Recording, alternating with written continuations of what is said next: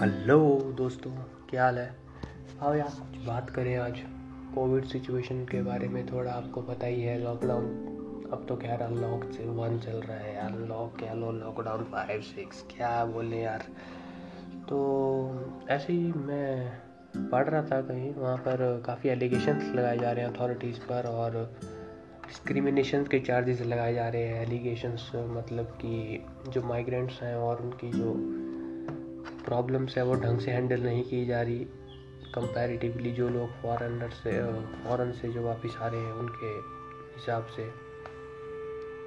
तो यार इस पर मैं ये कहना चाहूँगा कि यार अब देखो ऐसा है कि तुम जानते हो कि माइग्रेंट्स जो है हमें लगभग एक डाटा के अकॉर्डिंग शायद पचास साठ लाख लोग एक जगह से दूसरी जगह माइग्रेट किए हैं इस लॉकडाउन में।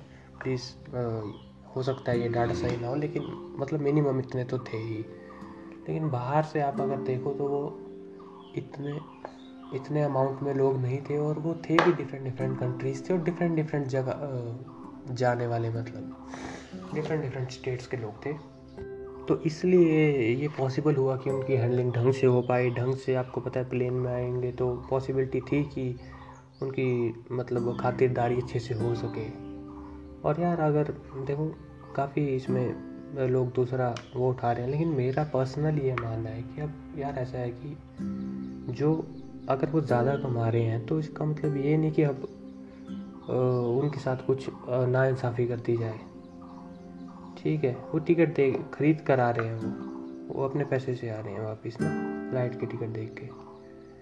और यार देखो गवर्नमेंट जो है, अब क्या बोलें? देखो ऐसा है कि गवर्नमेंट का काम है कि जो रिच और पुअर है, उनके बीच का गैप कम करना है। ठीक है? तो ऐसे समझो कि गैप को करने के, कम करने के दो तरीके हैं। एक तरीका है कि या तो आप जो पुअर लोग हैं, जो बिलो पॉवर्टी लाइन है, उनको उठाकर अपग्रेड करें। उन्हें और सोर्सेज दें और ये सारे रिसोर्सेज वगैरह प्रोवाइड करें, इस जिनसे उनका विकास हो सके और वो रिच वालों के मतलब कहीं आस पास आ जाए, उनको मतलब ढंग से अच्छी खातिरदारी कर सकें सिंपल भाषा में। तो एक तरीका तो ये। दूसरा तरीका है कि जो रिच है, उसको खींच के नीचे ले आए तो भी गैप कम हो जाएगा। अब अगर आप ढंग से सोचो तो होना क्या चाहिए?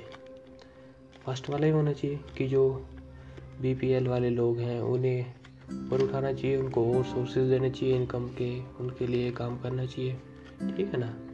लेकिन यहाँ लोग और करने क्या चाह रहे हैं कि जो ऊँचे बैठे हुए लोग, उन्हें नीचे खींचना चाहते हैं। देखो, ये मैं सब इसलिए नहीं बोल रहा कि मैं कोई ऊँचा लोग हूँ, मैं आपकी तरह एक नॉर्मल सा आदमी हूँ, मेरा कोई खरारी फुलरी रखने वाला बंदा नहीं हूँ मैं। नॉर्मल से बंदा लेकिन एक जनरल परसेप्शन बन गई थी, इसलिए मैंने सोचा इस बात को क्लियर करूँ।